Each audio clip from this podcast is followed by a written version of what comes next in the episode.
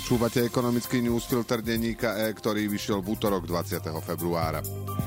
Prezidentka Zuzana Čaputová podľa očakávaní včera napadla novelu trestného zákona na ústavnom súde. Ten môže teraz zabrániť ekonomickým škodám, ktoré Slovensku hrozia, ak zmeny začnú účinkovať v marcovom termíne. Reč je o zablokovaní eurofondov a žalobách zo strany Európskej komisie pre porušovanie dohôd a práva EÚ. Ak si niekto stále myslí, že Ficová vláda to vykomunikuje, nech si pozrie poslednú reakciu eurokomisára pre spravodlivosť Didiera Reindersa, podľa ktorého, citujeme, komisia bez váhania podnikne kroky, ktoré budú potrebné na zabezpečenie dodržiavania práva EÚ. Dobrou správou je ďalšie znižovanie veľkoobchodných cien plynu. Európa ho má dostatok, hoci sa prudko znížil jeho dovoz z Ruska. Firme Gazprom aj preto hrozí, že sa prepadne do strát. Dnešný ekonomický newsfilter má 1200 slov a pripravil ho pre vás Ján Kováč. Ja som Braňo Bezák.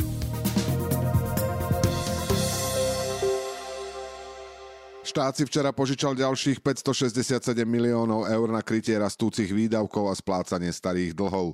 Opäť sa potvrdilo, že Slovensko patrí medzi najmenej dôveryhodné krajiny eurozóny. Záujem investorov bol síce silný, ale len pod podmienkou zvýšených úrokov. V porovnaní s januárovou aukciou dlhopisov musí Slovensko platiť investorom vyššie výnosy. Napríklad za dlhopisy s trojročnou splatnosťou si investori vypýtali 3,3%. Pred mesiacom to boli necelé 3%. Drahšie pre štát boli aj pôžičky s 8-ročnou splatnosťou, ukázali údaje štátnej agentúry pre riadenie dlhu a likvidity. Zle vyzerá aj porovnanie Slovenska s krajinami Južnej Európy, ktoré pred zhruba desiatimi rokmi potrebovali medzinárodnú finančnú pomoc. Španieli aj Gréci majú síce stále vyššie zadlženie a väčšinou horšie ratingy, ale investori im už dôverujú viac ako nám. Požičiavajú im lacnejšie, hoci pred pár rokmi mali v porovnaní so Slovenskom dvojnásobnú rizikovú prirážku. To je rozdiel oproti nemeckým dlhopisom, hovorí analytik slovenskej sporiteľne Marian Kočiš. Slovensko teda v tomto zmysle nie je na gréckej ceste, ale úplne v protismere, keďže Grékom sa rating zlepšuje a rizikové prirážky znižujú, upozornil analytik ČSOB Marek Gábriš. Slovensku už na konci roka zhoršila hodnotenie úverovej spoľahlivosti agentúra Fitch, ktorá patrí medzi tri najvýznamnejšie. Pred minulý týždeň ju nasledovala menšia agentúra Scope, čo však podľa analytikov nemalo vplyv na výsledky včerajšej aukcie. V najbližších mesiacoch nám však môžu zhoršiť rating aj ďalšie dve veľké agentúry, čo by znamenalo ďalší nárast rizikových prirážok, upozorňujú ekonómovia. Ratingovky vo svojich posledných hodnoteniach z konca minulého roka žiadali od vlády zodpovednejšie hospodárenie ale tá im žiadne konkrétne opatrenie neukázala. K tomu sa teraz pridáva aj reálne ohrozenie, že Slovensko minimálne na čas príde o eurofondové zdroje alebo peniaze z plánu obnovy, čo súvisí s úpravami v trestnom zákonníku, hovorí Kočiš. Štátna agentúra pre riadenie dlhu a likvidity si od začiatku roka požičala už 3,4 miliardy eur, čo je tretina celoročnej spotreby. Je to jednak pre priaznivé podmienky na trhu, vysoký záujem o dlhopisy, ale aj pre spomínané riziká rozpočtu. Investori môžu byť z deficitov, ktoré sú neudržateľné, čoraz nervóznejší a pýtať si čoraz vyšší úrok.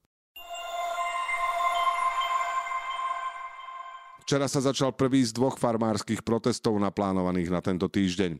Organizujú ich dve rôzne skupiny, ktorých ciele sú rôzne, ale v niečom sa prekrývajú.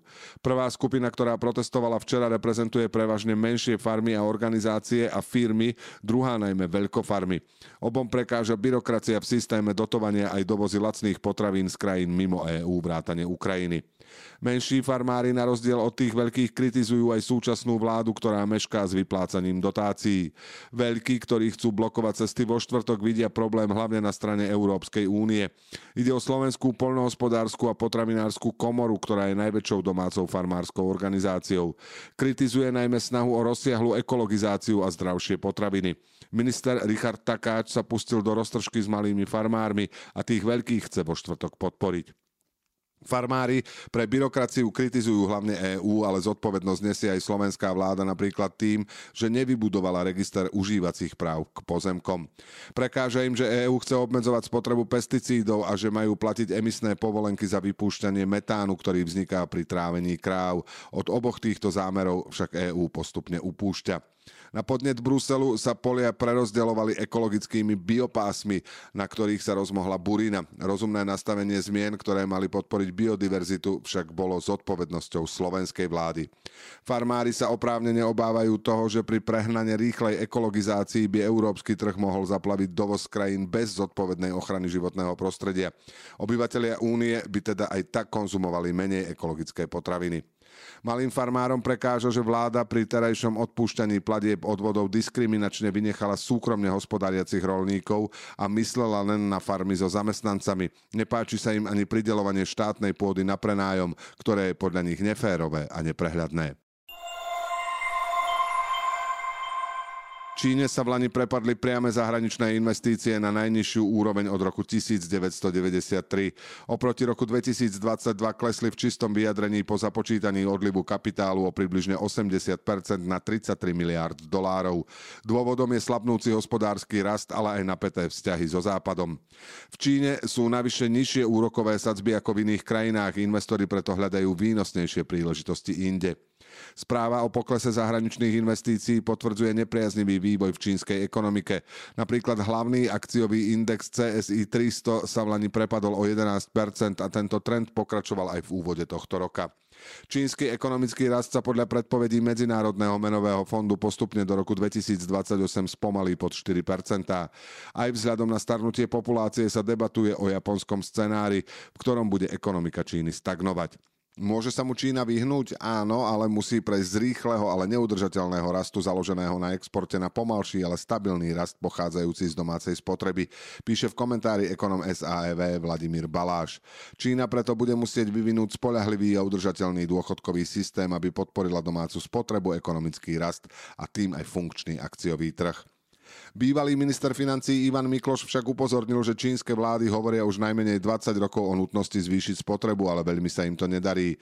Tak sa dostávame k druhej možnosti, ako pomôcť ekonomike, ktorou je ďalšia podpora exportu. Čína je podľa Mikloša od vývozu závislá viac než v minulosti, pretože jej nadmerné výrobné kapacity domáca ekonomika neuživí.